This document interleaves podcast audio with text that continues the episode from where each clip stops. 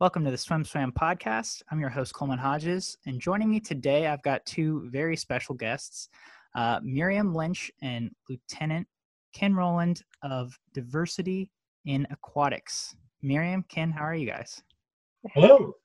Hi, doing great. We're doing swimmingly well.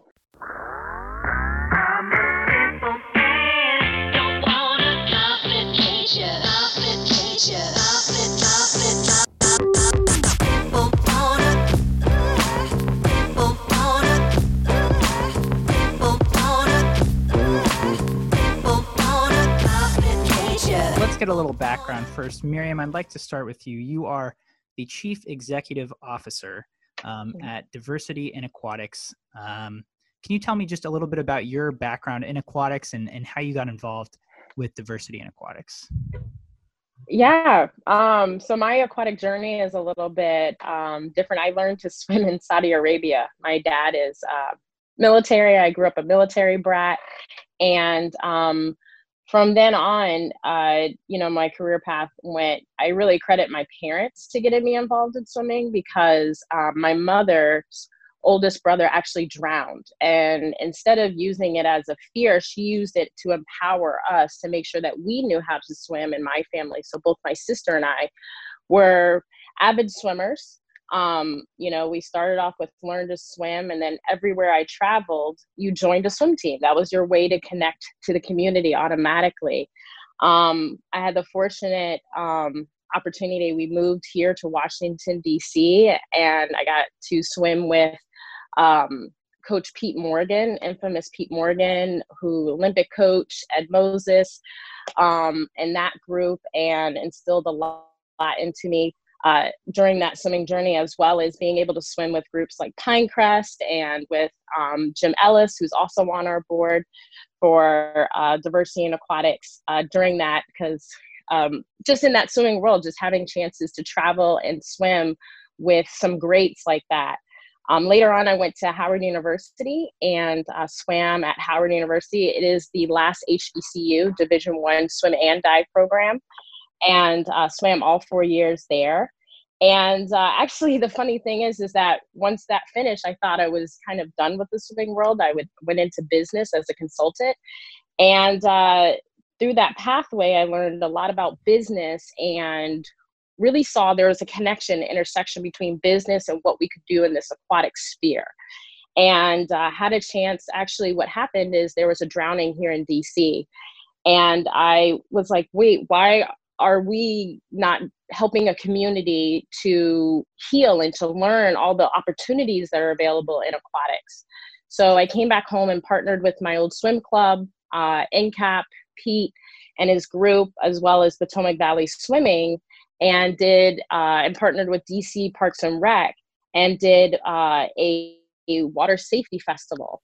And in that water safety festival, we had over 150 people from the community of Deanwood show up for the opening of the pool to educate about the opportunities in aquatics, from scuba divers, triathletes, and more.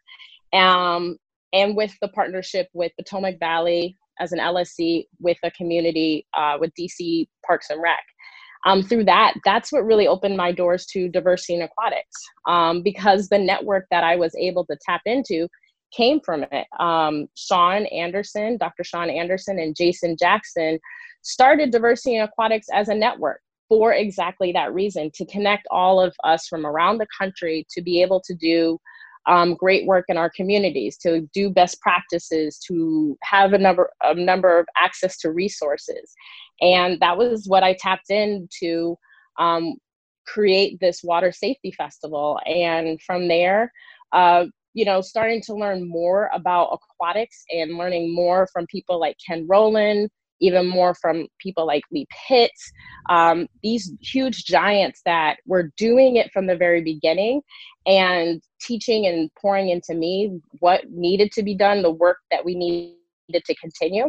And so we, with the help of them, we have a board that has helped Diversity in Aquatics grow into the organization that it is, based on those principles of what it started from Sean and Jason, that it was a network to create, save lives, but also to create opportunities in aquatics. And we've been able to go 10 plus years now on that journey. I've transferred from the business world. I'm a full-time teacher for Fairfax County, and I run Diversity in Aquatics with an awesome board of 9 people who are all engaged and are passionate about saving lives and also creating those opportunities.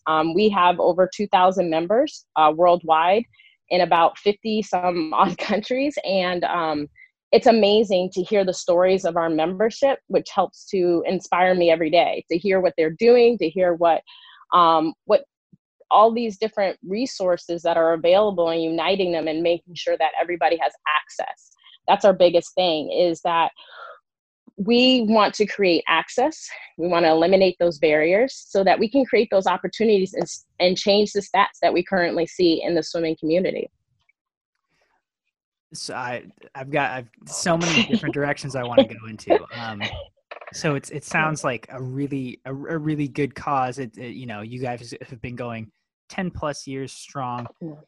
Let's get, first of all, let's break down some of those numbers, some of those stats. Right off the top, what are numbers that you tell people to kind of get their attention, get them interested, and to realize how staggering this is? Yeah, so we know what the stats are currently is that there are great disparities that affect African American, Hispanic, Latino communities greater than the current stats that are out there about drowning. Drowning is highly preventable, but affects African American, Hispanic communities. Drowning affects it 5 times, 6 times more likely.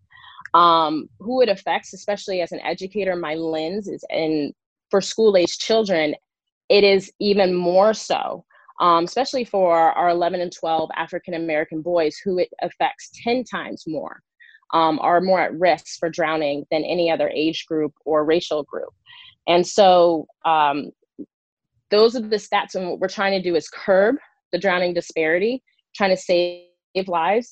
But, as Ken, he's infamous in saying going from cradle to career.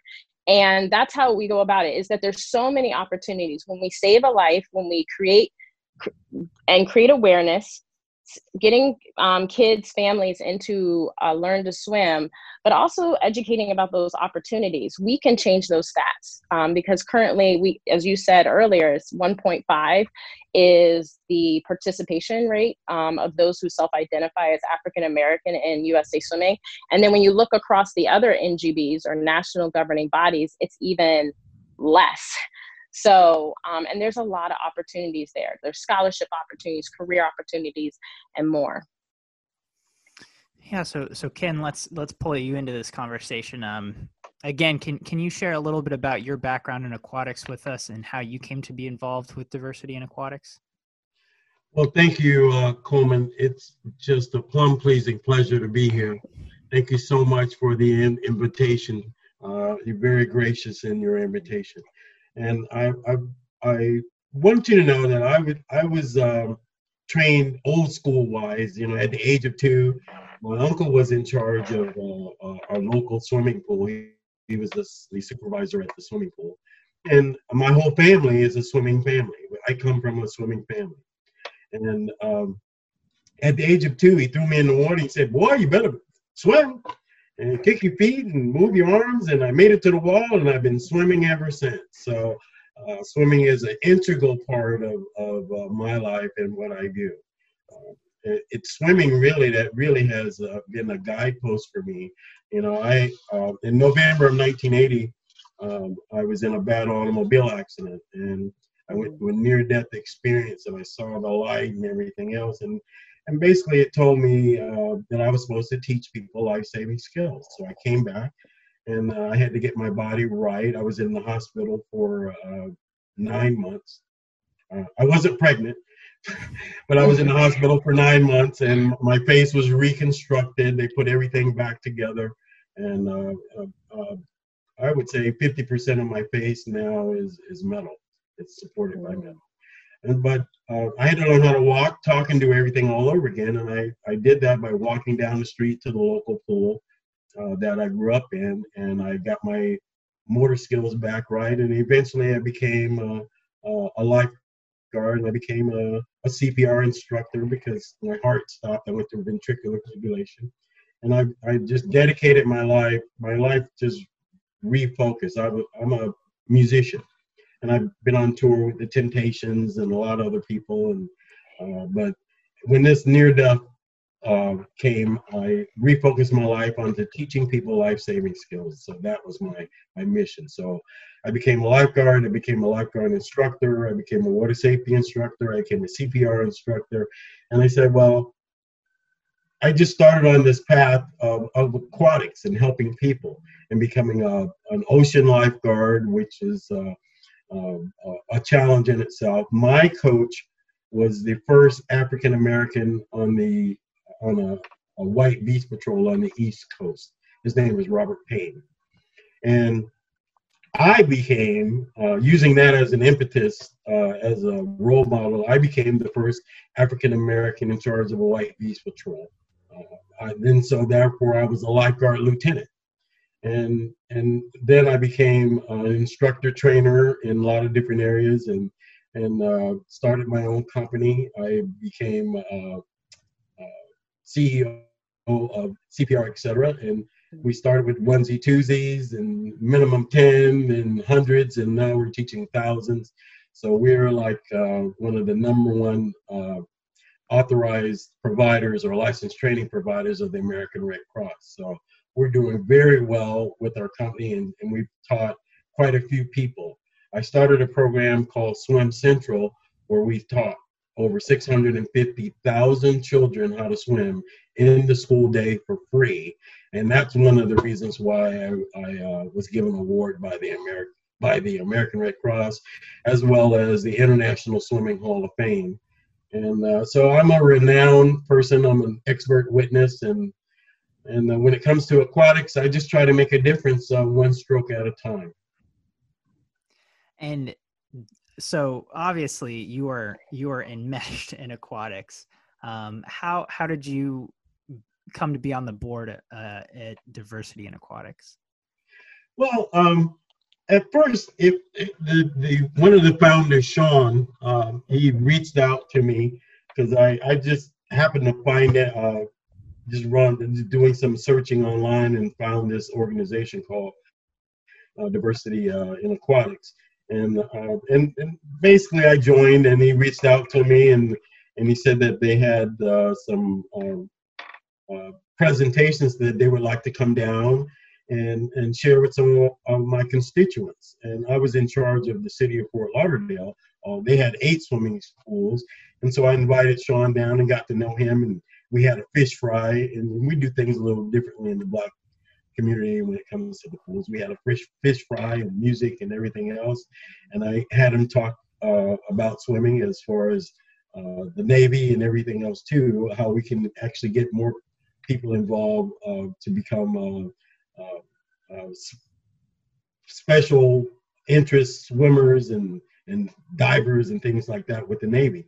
And we started just a friendship, and then he, along with Lee Pitts and I, we talked about this Diversity in Aquatics, and he asked both of us to become on the board to act as advisors, and so 10 years later, you know, we've done amazing things, reaching out all over the world with International Water Safety Day, bringing life skills around the world to children all over the class, in the classrooms, as well as many other things, having water safety festivals and having conventions. And we just all pulled all of our resources together, and we just came together in this great organization called Diversity in Aquatics. And 10 years later, we have this prolific organization that has reached so many people, and we really try to make a difference in everybody's life when it comes to aquatics. Mm-hmm. Yeah. Miriam, anything to add? No, yeah, exactly that. I mean, we, for us, you know, to be able to reach 1 million each year with International Water Safety Day, because that's where it starts, as Ken said, and what he's been able to do through Swim Central, it starts also in the classroom. So drowning is the #2 unintentional cause of death And we know motor vehicles are number one, poison is number three, but somehow those two are the ones that are addressed in the classroom. But drowning sometimes gets skipped. You know, teachers with, you know, and doing health education and covering public health, it goes, the notion is sometimes, oh, if I'm away from it, I'll be safe. And so what we try to do at Diversity in Aquatics as a collaborative unit is that we want to get into the classrooms. We want to talk about, we don't want to always talk about it as a fear tactic, like don't drown, but also as an opportunity tactic. Once you learn to swim, that it opens up the world of possibilities. And I'm just so proud of each of our members and our board for setting that direction for us. But being able to reach that many people each year with our partners, such as the American Red Cross and a number of other organizations to get that messaging out there. Yeah. And so you guys have mentioned you have a number of ways to get your messaging out there.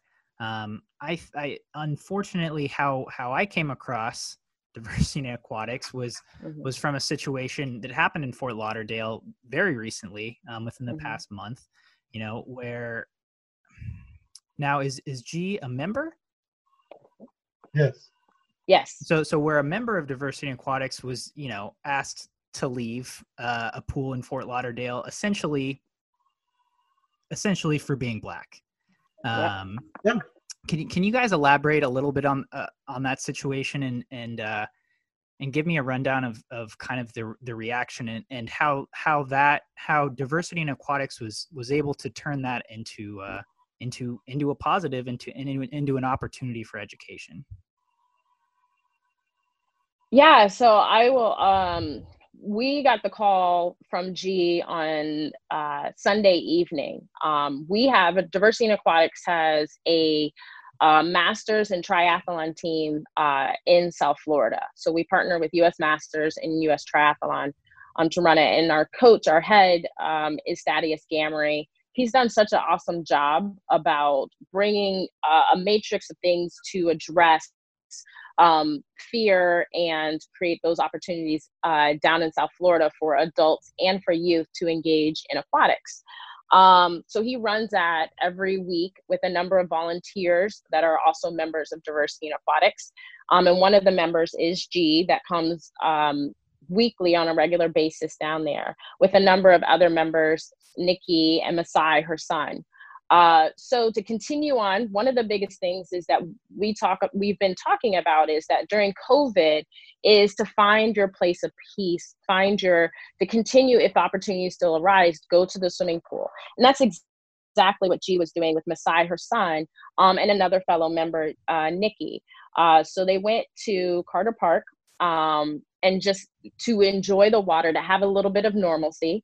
And that time got disrupted by a white woman who created an atmosphere that was unnecessary at the pool. And so, you know, for us, we were told of the story that Sunday night, and immediately Thaddeus got us all together, and we developed a plan with Ken and a number of people, G included, Nikki, and more, to address this and work on a restorative community approach because through this matter. So, and I'll let Ken talk more about that too. Well, the good thing is that that is exactly the right word, the restorative restorative justice of swimming. For thousands of years, people of color were the greatest swimmers on the planet. It was a lifestyle. This is what we did. We swam everywhere. We swam all the time. It was great. Then along came this thing called slavery, and they brought those Native African Americans over here to the United States. And the reason why, too, that they brought them over, because at first you had the Native Americans, the Indians, that were great swimmers as well. So swimming was a part of their life as well, their lifestyle. But they were captured and they were forced to try to go down and get some of the booty, some of the pearls and things as far as some of the wealth of this land. They were constricted to go dive down and get pearls and things out of oysters. And so they had a problem with the Native Americans in that the Native Americans did not like being enslaved, and they would rather kill themselves than be enslaved. And so they brought over Africans then to basically kind of replace them. And we had a very rich tradition of swimming. But the problem with swimming is that if a slave knows how to swim, that he can get away. So they had to get rid of that swimming tradition that came. So for hundreds of years, that's been kind of erased out of our culture. I am very fortunate in that I came from a swimming family. My family always swam. Like I said, my uncle was the second lifeguard on the White Beach Patrol. And so he was in charge of the swimming pool. So we have a prolific experience when it comes to aquatics in that particular pool that G and Masai went to. And so we have this great swim team there. That pool was built in response to the International Swimming Hall of Fame pool. It was built in response to give people of color on the other side of the tracks a swimming pool that they could go into. And so there was a great deal of tradition that had followed there for lots of years. The pool was built in the early 50s. And so the small story is that Masai became one of my clients. He came and he enrolled into a lifeguard class, and swimming needed some remediation, and I encouraged him. And he also got involved with the Diversity in Aquatics and Thaddeus Gamory with the Masters Swimming. And I told him that he needed to work on his swimming strokes to become more proficient at it. He needed to do long, slow distance. And one of the places that they sought out just happened to be this pool that I grew up in. And this pool, like I said, has a prolific history of blocks in swimming. We had the Sunland Park. The pool was called Sunland Park. The Sunland Park Seahorses. And in that time, we had like a Chitlin circuit of separate but equal South when it came into the swimming arena. And so there were black swimming teams all throughout South Florida that we competed against. And that swimming team there at Carter was the most prolific swimming team in South Florida. They were undefeated. And that's my legacy, my family, and everything else. So I was highly upset when I heard about this incident of this lady calling the police on these two people swimming in the pool, which is a pool that's traditionally has been very good as far as teaching people how to swim and promoting competitive swimming and everything else. Because there is a redevelopment over at the International Swimming Hall of Fame, so their program moved over to the inner city.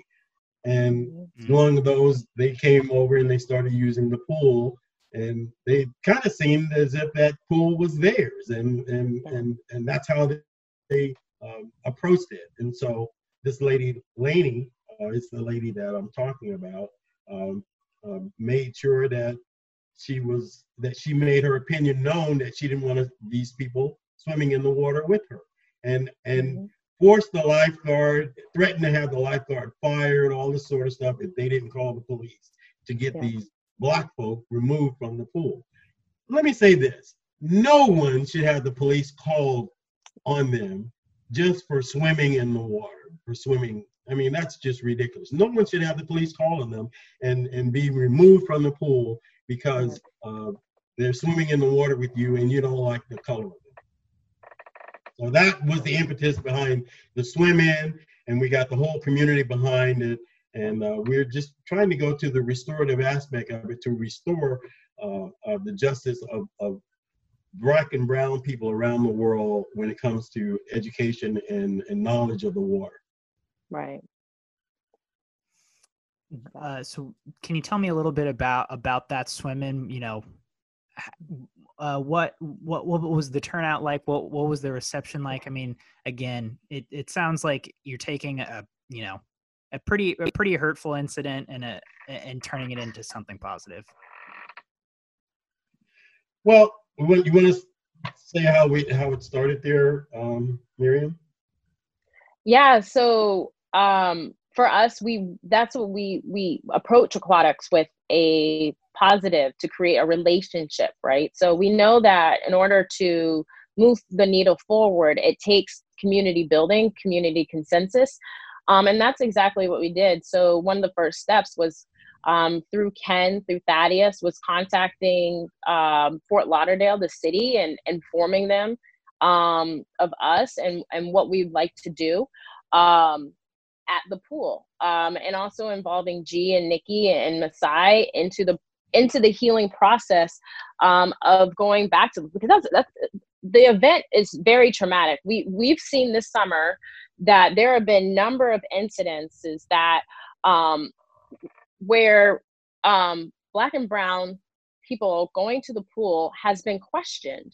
And that creates a traumatic event where people don't want to go back. And we wanted G and Nikki to know that they were supported, and that let's go now and create a positive relationship, not only for them too, but also for the community, because that incident created friction that created ripples into the community. Like, wait, there's people coming and telling me I can't go to my own community pool.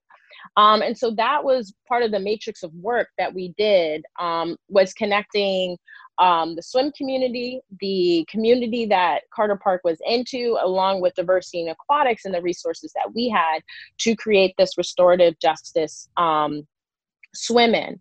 And from that was what the swim-in was on that following Sunday. We were able to quickly mobilize, and I give credit to our membership down there who all worked to make sure US Masters swimmers knew, triathletes knew, and more about this, and that we were actively working on and continue to work on in making sure that everybody has that positive. We can turn this incident to create awareness of the history, as Ken explained, the history of the community and there is so much. First Black female head coach, her family was present, and being able to be down there, who grew up at the pool. We heard so many stories from the community, like, I learned to swim here, I was connected here, and it turned out to be, because the atmosphere that was created, a reunion of sorts and healing all together, stemming from something that happened so tragic. And from that, I've heard from G and Thaddeus and Masai and Nikki that they've been able to return to the pool, understanding what that incident helped to do and create that bridge towards a more positive side. There are so many more folks, and you so eloquently put that, but there are so many more folks that are now venturing to show that Black people do swim. And right. You know, that's a common myth that, hey, you know, big bones, all this other stuff, and we can go into a whole lot about all of that, but Black people have, like I said, a very rich history of swimming, and that's why we wanted to make sure that we have this restorative justice in this. You know, whereas you are aware of your history, you're aware that you were some of the greatest swimmers on the planet. Right here in this particular neighborhood, we have some of the greatest swimmers around, really, period, that in the neighborhood, right there at that pool. So that tradition of swimming, we wanted to show that the community does swim, that this particular segment of the population does swim. And not only that, we've been having programming there at that pool that proliferated this and started these things. My whole upbringing, and the reason why I started this model with Swim Central, where we've taught well over 650,000 people, the model came from there. That's where I learned the cradle to career, actually. And that's what we were implementing there at that pool. And we wanted to make sure that everybody knew that kind of things was going on. We have greater enrollment as far as police officers, firefighters, now, because we have this prolific swimming program that branches out and helps people as far as jobs, as far as education, as far as everything. There's a laundry list of maybe of people from the 60s all the way up to today that have really shown how that pool has impacted them in a positive manner, and they've gone on to greater things in business, greater things as far as helping people. They had better grades in school, all this stuff. So we just wanted to make sure that we rallied the whole world around swimming, and especially no one should have the police called on white swimming all black. I couldn't agree more. And from your accounts, it sounds like a beautiful event. You know, when you get a community together like that, and you're able to hear about everyone's history, you know, the good and the bad, it allows you to heal, and it allows you to grow and learn. And that, it sounds amazing. And that's so cool, you guys, that you were able to do that and have it be such a success. We're down to about 5 minutes. And so I want to get this message out as much as we can. Diversity in Aquatics. You can visit them at diversityinaquatics.org. You know, they've got, I'm looking at the governing board right now. You've got Lieutenant Ken Roland, who's joining us now. You've got Jim Ellis, the prolific head coach of PDR in Philadelphia. You've got Maritza McClendon, once Maritza Correa, 2004 Olympic silver medalist, world champion. So there, you know, you've got a lot of history in the sport, and a lot of great educators. So what I want to know is that if people visit diversityinaquatics.org, what are a few things you guys have to offer? You know, you go to the home website and there's a lot. It looks like there's so many resources. Take me through just a few of the highlights and what you can get from being a member or just visiting the website. From our website, you get perspective on really what we are trying to address. We understand that in order to increase participation and dismiss the and also close in and curb the disparities, it starts with some work beforehand.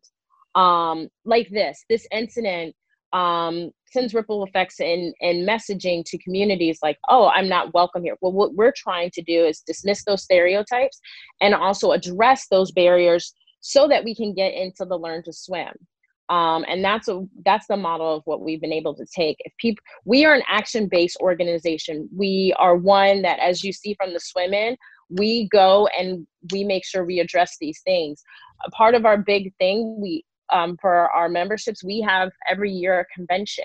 This year, we're partnering with AOAP, the Association of Aquatic Professionals, in doing a convention so that you can go to both AOAP and Diversity in Aquatics Convention and start to take action in your community. That's what we are creating is action-based organization and understanding of what really needs to happen as a multi-sectoral approach towards addressing the drowning disparities and creating those opportunities. So that's what you'll find on our webpage. That's what you get as part of a member, is that education piece, but also the way to take action in your own community.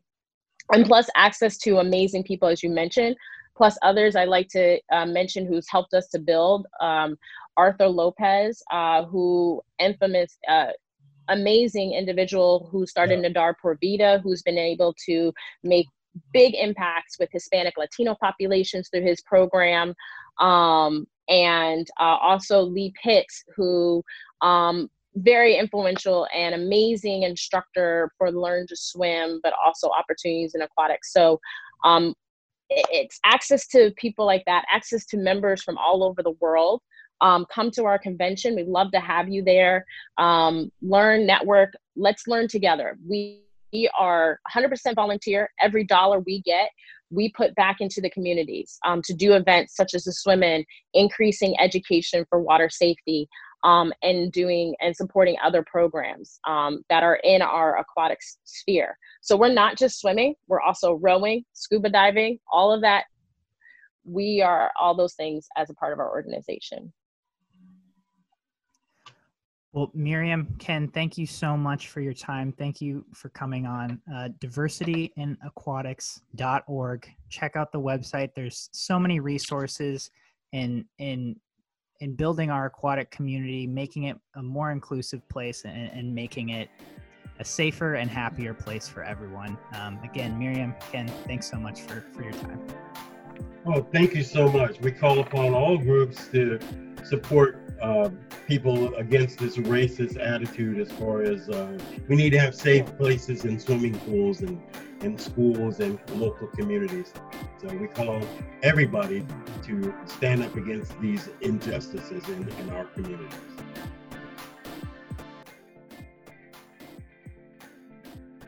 You've been listening to the SwimSwam podcast. Stay tuned for new episodes every week.